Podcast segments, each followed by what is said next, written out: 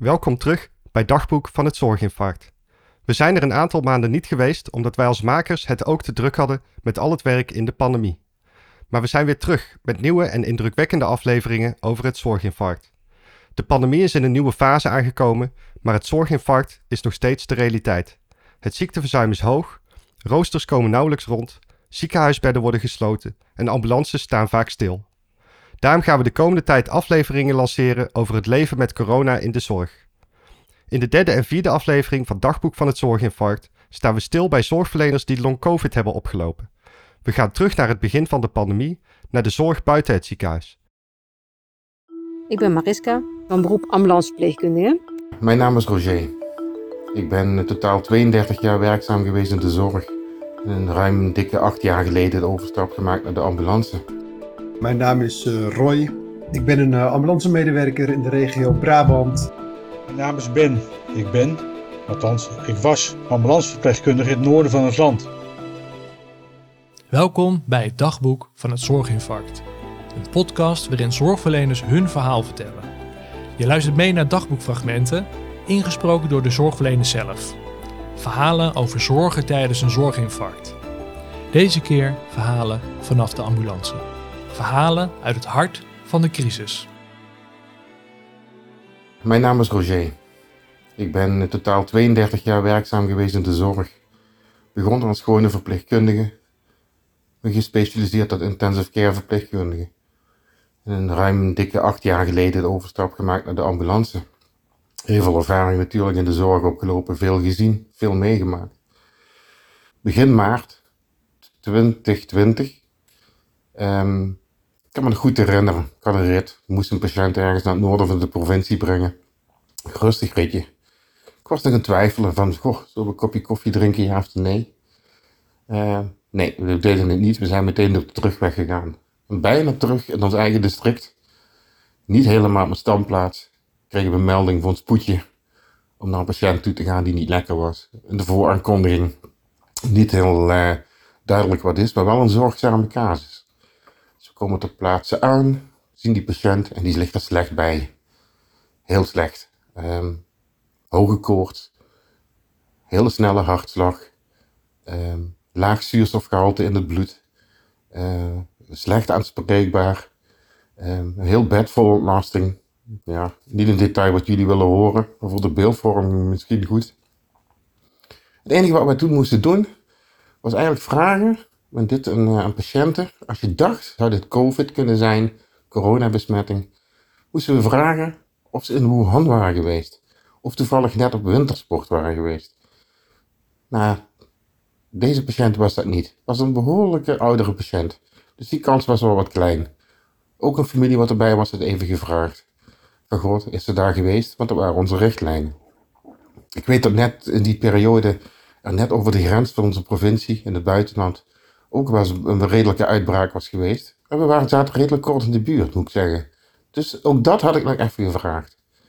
Maar goed, we wisten het beter. Ze waren er niet geweest, dus we gingen op weg naar het ziekenhuis. In het ziekenhuis aangekomen, dit overgedragen. De patiënt onderweg werd trouwens steeds slechter.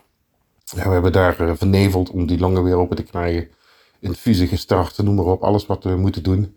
Onderweg nog gebeld naar het ziekenhuis. We hoorden, deze patiënt is slecht, die gaat nog steeds slechter. En doorgereden. Aangekomen in het ziekenhuis, patiënt overgedragen. Terug naar de garage. En ik had nog iets vergeten. Er lag nog een briefje in de auto van een hartfilmpje waar ik even terug naar moest brengen. En ik zie tot mijn verbazing dat in het ziekenhuis in één keer iedereen ingepakt staat in maskers, mondkapjes, brillen, noem je dat? Van die hoedjes, van die netjes over de haren en van die schorten. En ik hoor ze nog zeggen. Ja, gisteren is in het ziekenhuis nog iemand zo gekomen. Die kon wel eens coronapositief zijn. Dus misschien is deze patiënt dat ook wel. En dan ga je naar beneden en denk je van, wat raar, wat vreemd. Maar goed, er waren nog geen richtlijnen. Er was nog niet zo heel veel in het nieuws. En je gaat verder. Met de mogelijkheid wat je hebt. Protocollen waren daar ook nog niet. Dus er was toch gewoon helemaal niks voor ons verder. Dan ga je gewoon in je werk. Je gaat wat dagen verder. En de dagen daarna, ja, je voelt je niet lekker worden. Dat begon eigenlijk een beetje na een dag of 6, 7. Wat slechter slapen, wat meer vermoeid. Niet echt last van hoest of longen. of wat dan ook. En na een dikke 10 dagen plots gewoon echt ziek. Niet lekker, diarree, overgeven, braken, niks van eten bleef binnen. Hoge hartslag. Maar mijn zuurstofgehalte bleef verder prima. Dus ik dacht er ook nog niet 1, 2, 3 aan. En niemand wist het. Niemand begreep het. Ondertussen, na die 10 dagen... Ja, toen was in Nederland ondertussen waren de alarmbellen afgegaan. Huisartsen wilden je niet meer zien. Je moest eerst getest worden. Maar ja, de testen waren er nog niet echt. Maar via mijn werkgever, gelukkig gingen die personeel testen. We zaten 2 weken in. Maar ik was niet kort. Ik was niet echt kort. Ik was kortademig. Ik viel af. Ik voelde me heel ziek. Het klopte gewoon niet. Mijn onderbuikgevoel van 32 jaar ervaring, die me nooit in de steek had gelaten bij patiënten, die had ik nu bij mezelf. Ik dacht, dit klopt niet. Aangedrongen op een PCR-test, want dat kon gelukkig voor mijn eigen personeel. En die was positief. Men begreep het niet. Men snapte het niet. Want ik had het niet aan mijn longen. En dan ga je zelf zoeken. Dan ga je zelf op internet kijken van, god, hoe kan dit nu? Heb ik nu COVID? Maar ik ben al zoveel dagen nu onderweg. Ik kom niet in het ziekenhuis terecht. Ik kom niet op die IC terecht. Huisartsen wilden me niet zien. Want ja, ik was nu in één keer positief. Want tevoren werd mij nog gezegd met mijn klachten van, ach, weet je, je zit in een burn-out. En nu had ik in één keer een positieve test. Maar toen mocht ik ook niet naar de huisarts. Want ik was positief namelijk. Dus ik moest mezelf maar in de gaten houden. Ja, en dan ga je. Je valt af. 14 kilo. Je bent ziek. Je ligt in bed. Je kunt niks meer. Je kunt niet meer lopen. Je kunt niet meer bewegen. Je kunt niet eten. Je kunt niet drinken. Ik voelde mij zo beroerd. Maar ik had het niet in mijn longen. Dus je gaat kijken. Je gaat zoeken. En al heel snel vond ik gewoon de eerste rapporten en studies uit december 2019 uit Wuhan. Daar zeiden ze al, jongens, COVID is niet alleen de longen. COVID is meer. Alleen hier zagen ze het nog niet. Hier wisten ze het niet. En dan zit je dan als verpleegkundige. Deuren bleven dicht. Artsen wilden je niet zien. En van kommer en kwel, en dat werd steeds erger. Ondertussen gingen mijn hoofd, kreeg ik heel veel pijn. Hoofdpijn, oorontstekingen. Een evenwichtsorgaan, wat op een gegeven moment helemaal eruit lag. Draaiduizeligheden. Ik moest kruipen over de grond om me van A naar B te verplaatsen. Dat was frustrerend. 32 jaar lang heb je alle mensen geholpen. Je hebt levens gered. En nu word je zelf ziek. En liet eens een jaar je lot over. Maanden later, dan spreken we over ongeveer mei, juni. Toen heb ik het reguliere circuit maar ons losgelaten. Een Belg door mijn 32 jaar ervaring en connecties en kennissen die je opgebouwd hebt in het ziekenhuis, ben ik maar gewoon gaan mailen en bellen en appen met dokters.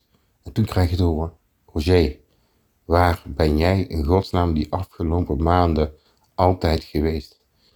En ik was nog steeds niet ziek. Het werd ondertussen langdurig. Ik herstelde me niet. En het toekomstbeeld, die was onduidelijk. Maar goed, daar zal ik een volgende keer meer over vertellen.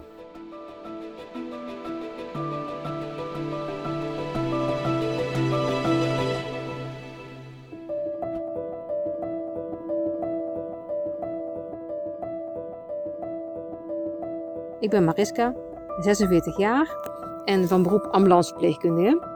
Ik heb een gezin met 2 kinderen en een man. 2 kinderen van 9 en 13 jaar. En heb dus gewerkt in de beruchte periode dat long-covid in Nederland was. In het begin.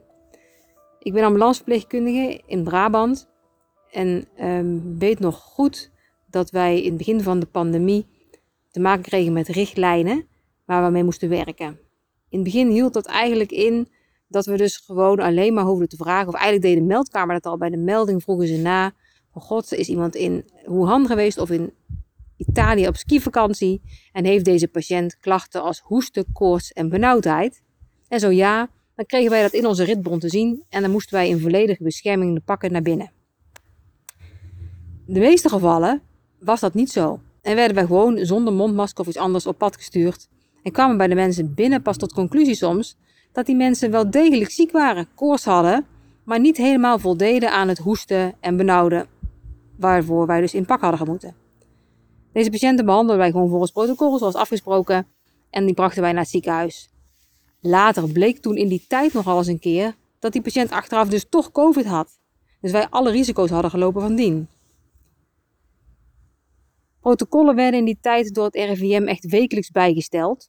Dus in die periode net voordat ik ziek werd, ik denk de week ervoor, kregen we ook nog de opdracht om bij alle overige patiënten, dus die niet aan die categorie deden van volledig in pak en beschermd, om bij de overige patiënten met een gewoon, simpel mond-neusmaskertje naar binnen te gaan. Nou, dat deden we dan ook vlot. Ook achter in de auto. Onderling, zeg maar, die afstand die is langer, korter dan 1,5 meter, moesten we gewoon een mond-neusmasker dragen. En ook op onze post droegen we zo'n ding.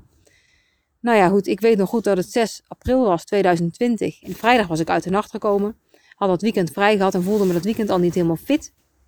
En toen die buste maandag had ik dus late dienst. En toen werd ik in de loop van de ochtend een beetje gammel.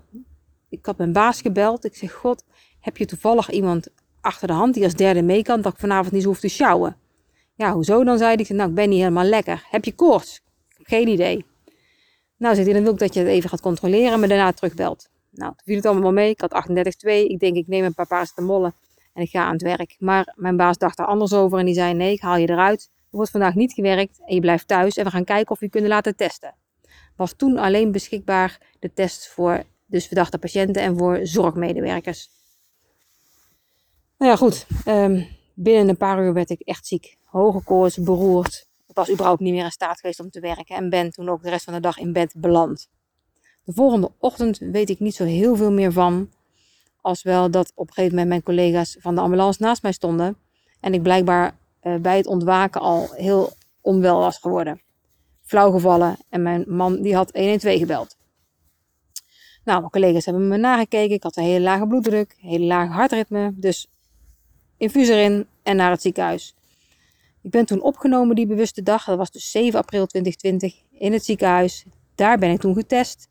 En inderdaad, in de loop van de dag kwam de uitslag. Ik was COVID-positief. Nou, dat was toch wel even schrikken. Ik dacht in die tijd nog van, nou ja goed, dan ben ik een paar dagen ziek en dan zal ik wel weer op kunnen knappen. Dus vol goede moed, uitgeziekt. Na een paar dagen mocht ik weer naar huis. En eenmaal thuis werd ik eigenlijk alleen maar zieker. Benauwd, hoesten. Nou ja, ik weet van die hele tijd ook eigenlijk niet zo heel veel meer van. Ik heb 2,5 weken op bed doorgebracht. En daarna nog een week of 3 wel wat eruit. Langzaamaan kleine beetjes lopen, maar ik hoestte nog. Dus ik mocht toen de tijd nog niet naar buiten. Ik ben toen langzaamaan heb ik geprobeerd om op te knappen. Dus elke dag een stukje verder buiten lopen. Maar heel snel kwam ik mezelf tegen. Dat ging helemaal niet. Ik was echt heel snel benauwd. Mijn benen waren stijf en pijnlijk. En ik kon gewoon niet meer verder lopen. Dat viel me zodanig tegen. En toen ik na 2 maanden op de post-COVID-poli in het ziekenhuis kwam. Dat was altijd standaard na zijn opname. Toen zei de longarts tegen mij dat het niet normaal was en dat we verder onderzoek gingen doen. Ze hebben toen een CT-scan gemaakt van mijn longen. Daar zagen ze afwijkingen op die pasten bij de COVID. Hebben een longfunctieonderzoek gehad en uiteindelijk nog meerdere onderzoeken, waaronder een maximale inspanningstest, waaruit bleek dat ik echt amper belastbaar was voor activiteit. Dus een revalidatietraject. Nou, daar ben ik toen mee begonnen. We hebben het nu over augustus was het inmiddels, nadat alle onderzoeken afgerond waren. En toen ben ik begonnen in Den Bosch in een revalidatietraject voor long-COVID.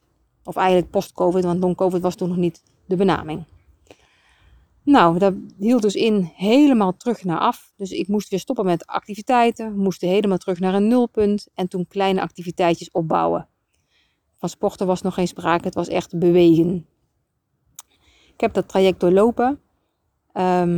De eerste keer was dan 6 maanden. Dat werd uiteindelijk verlengd, want na 6 maanden was er nog steeds geen vooruitgang, of eigenlijk amper. En toen hebben we die maximale inspanningstest nog een keer overgedaan, waaruit bleek dat er helemaal geen verschil was, eigenlijk met het begin. Toen zijn er opnieuw onderzoeken gedaan, om te kijken of daar dan een verklaring voor te vinden was. Maar dat konden ze eigenlijk niet, dus zeiden ze, nou ga maar gewoon door met het traject wat we doen. We doen daarnaast een traject met speciale ademhalingsoefeningen om die ademhalingsspier krachtiger te maken. En we hebben toen allerlei trainingsvarianten geprobeerd. Van HIIT-trainingen, dus korte intensieve trainingen, tot aan hele laag zuurstofarme wandeloefeningen, zeg maar. Om dus juist niet in die hoge hartslagzones terecht te gaan komen. We hebben alles geprobeerd in die periode, maar ik merkte nog steeds geen enkel verschil. Op een gegeven moment ga je jezelf twijfelen. Dus toen heb ik weer opnieuw contact gezocht met de longarts. En met de sportarts waar ik natuurlijk inmiddels aan het revalideren was. Van ja, ik snap niet wat hier nu gebeurt. Wat doe ik fout? Nou, zij waren van mening dat ik niks fout deed. Maar dat ze ook geen verklaring hadden waarom het niet verbeterde. Dus toen hebben we opnieuw een maximale inspanningstest gedaan. En nou ja, je raadt het waarschijnlijk al, er was nog steeds helemaal niks veranderd. Inmiddels was ik zelf wel zover dat ik dacht, ik moet meer en verder onderzoek laten doen. Of kijken of er wereldwijd informatie te delen is, want dit is niet normaal. Inmiddels had ik een groepje collega ambulanceverpleegkundigen getroffen, online met name, die in hetzelfde pakket zaten. En hebben we elkaar gevonden om uit te gaan proberen te zoeken wat hier nu met ons mis is. Dat blijkt allemaal in theorie handiger als in praktijk, want zoek maar eens iemand die met je mee wil zoeken, want het is natuurlijk een wereldwijd onbekend nieuw probleem.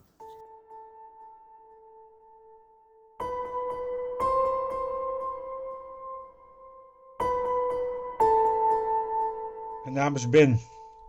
Ik ben, althans ik was, ambulanceverpleegkundige in het noorden van het land.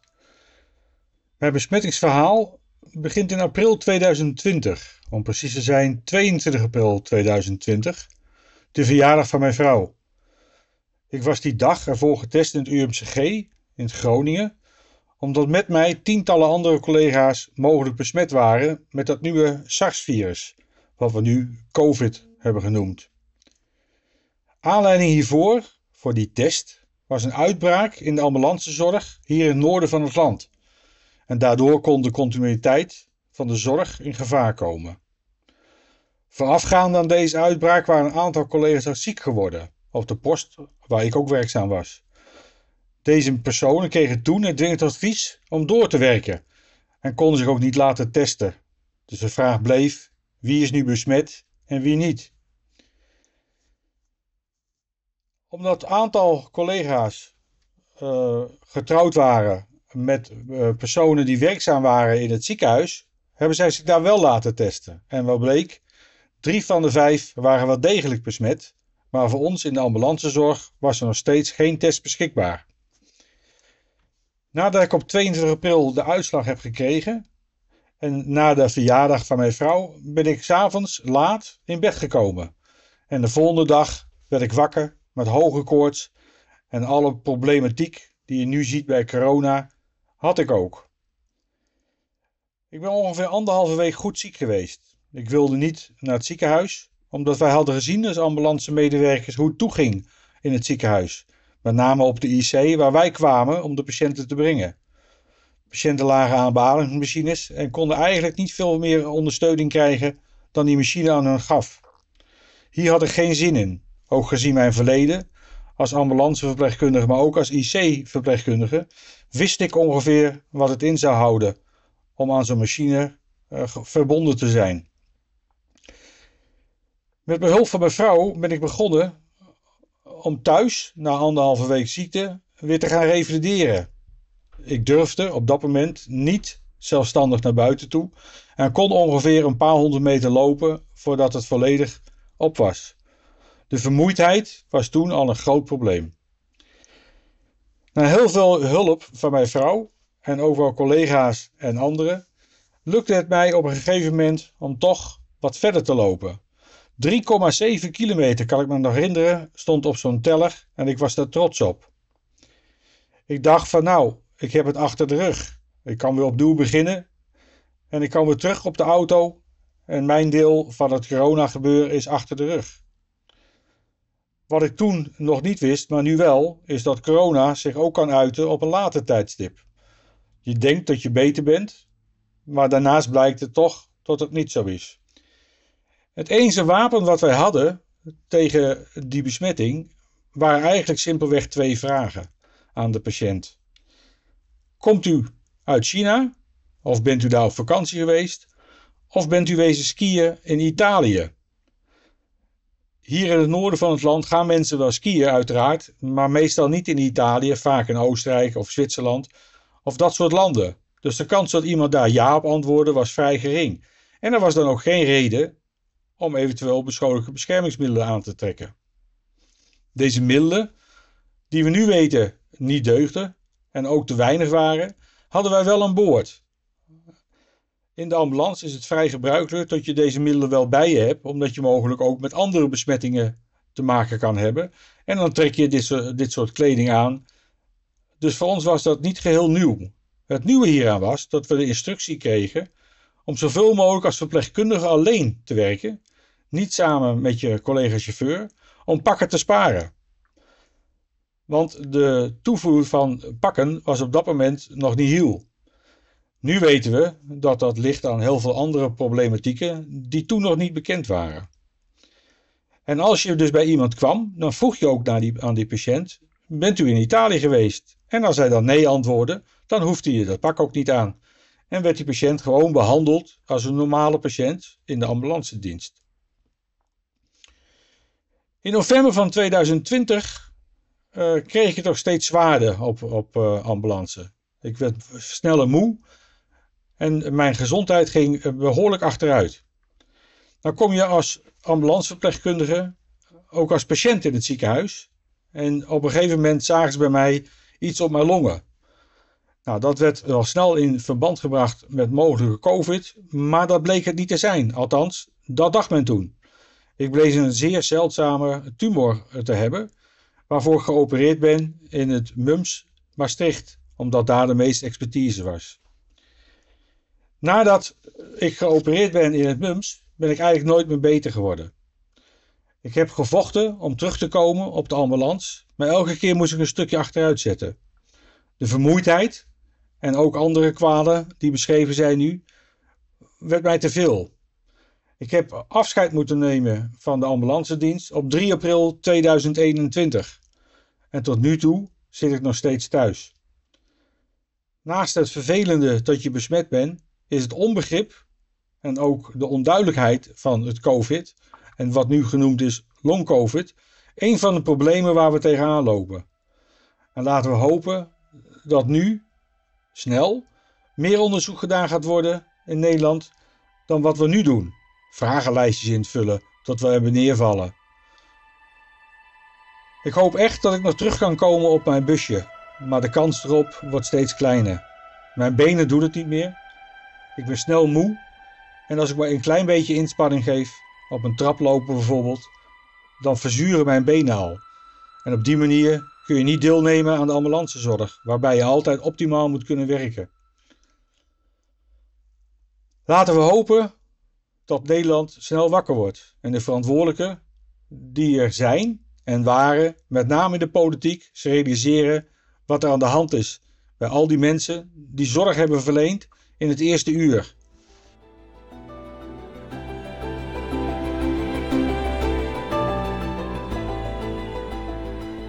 Ja, dag. Mijn naam is Roy.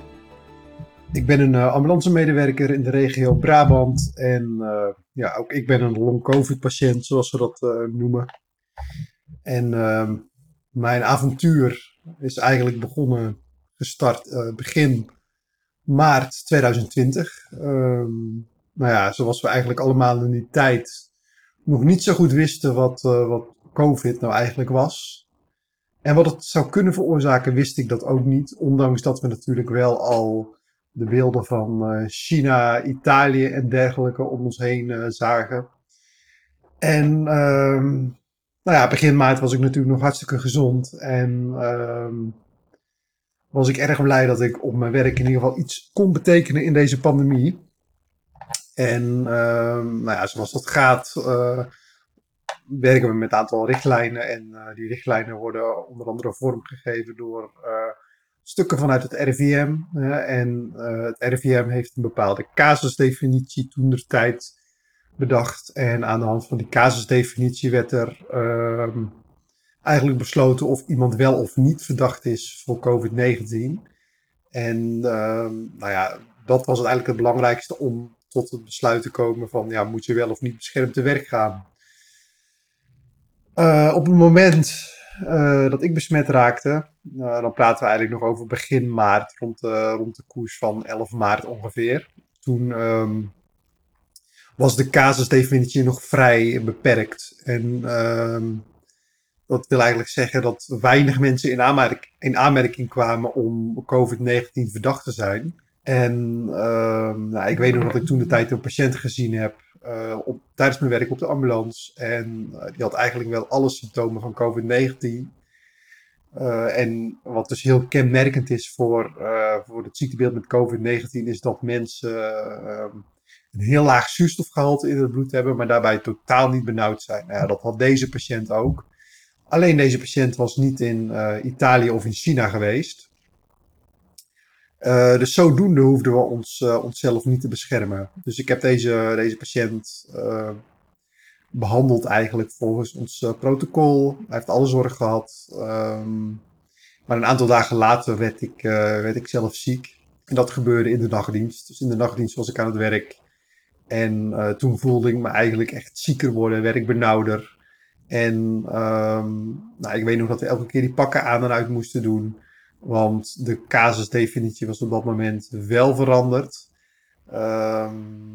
Want corona was inmiddels breed verspreid in Brabant. Nou ja, eigenlijk ook al op het moment toen ik het zelf opgelopen had. Alleen toen was de casusdefinitie nog wat achterhaald, als ik het zo mag zeggen.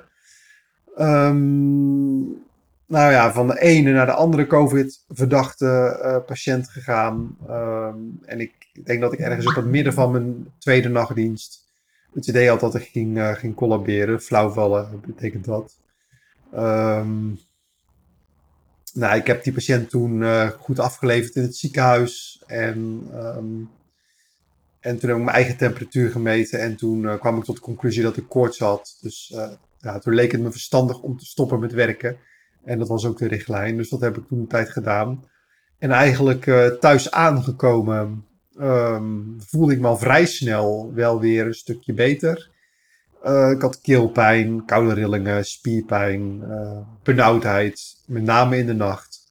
Maar niet zo heftig dat ik dacht van ik moet naar het ziekenhuis toe. Hè? Ik ben een jonge man, dus ik denk wel wat aan te kunnen. Omdat ik me eigenlijk na een dag al wel weer koortsvrij was, mocht ik na een aantal dagen daarna weer aan het werk. En dat heb ik toen gedaan. Want ik vond dat ze mij nodig hadden.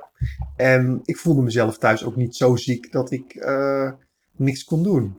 Dus aan het werk weer gegaan. En eigenlijk de eerste rit was gelijk weer een COVID-19 verdachte patiënt. Toen de tijd werkte ik met een hele aardige ambulancechauffeur en daar kan ik het eigenlijk heel goed mee opschieten. En na die eerste rit zegt die jongen, waar zie je toch bleek? Nou, ik dacht het zal wel en het klopt ook wel, ik voelde me niet heel lekker. Maar ik werkte gewoon door en eigenlijk op het midden, op de helft van die dienst, toen brak het zweet me weer uit, opnieuw de temperatuur gemeten en ik had weer koorts. Ik weet nog dat ik toen op het punt stond om dat dan toch maar weer mede te delen en om dan naar huis te gaan, aldus de richtlijn. Maar op dat moment was het al zo druk met COVID-ritten dat die vielen eigenlijk uit de lucht. De ene naar de andere COVID-patiënt die naar het ziekenhuis vervoerd moest worden hier in Brabant. Dat was toen echt toen de ambulances eigenlijk in de rijen stonden voor de ziekenhuizen. Dus ik heb toen nog met wat wilskracht één hele zieke man opgehaald, dat weet ik nog wel. Die was, die was eigenlijk niet meer aanspreekbaar. En daarna ben ik naar huis gegaan. En dit traject eigenlijk met ziek melden naar huis gaan, heeft zich eigenlijk 2 maanden lang herhaald.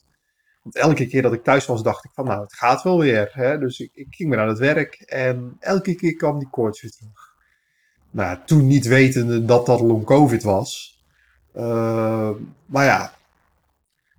Wat ik ondertussen ook nog even zit te bedenken is natuurlijk dat we ook wij als ambulancemedewerkers met long-covid best wel actief zijn geweest om aandacht te vragen ook bij de politiek. En zeker ook omdat wij van mening zijn dat de overheid steekjes heeft laten vallen. Bijvoorbeeld het weten dat COVID-19 breed verspreid is in Brabant. Maar de casusdefinitie die daar nog niet bij aansluit. Hè, die loopt eigenlijk dagen achter. Waardoor wij als zorgmedewerkers dagenlang onnodig bloot zijn gesteld aan COVID-19. Met de gevolgen die wij nu dragen. Maar waar we geen compensatie voor krijgen. En dat is wel iets waar ik mezelf ontzettend boos om kan maken. Want uiteindelijk ben ik wel degene die de hypotheek moet betalen, maar niet meer die inkomsten krijg. En dat omdat ik mijn werk heb gedaan en geluisterd hebt naar die verdomde protocollen die de overheid, het RIVM, ons heeft voorgeschreven. En daardoor voel ik me wel echt genaaid. En ja, ik word niet snel boos, maar dit is echt wel iets wat ik de overheid, het RIVM, kwalijk neem. En ik vind ook dat ze dat mogen weten. Tot zover het dagboek van deze zorgverleners. Bedankt voor het luisteren. Dagboek van het Zorginfarct is een podcast van Nienkie Penburg, Marino van Zelst en Frank van Koten. De productie is in handen van Maarten van Woerkom. Deze podcast is geheel tot stand gekomen met behulp van jullie donaties. Nogmaals bedankt.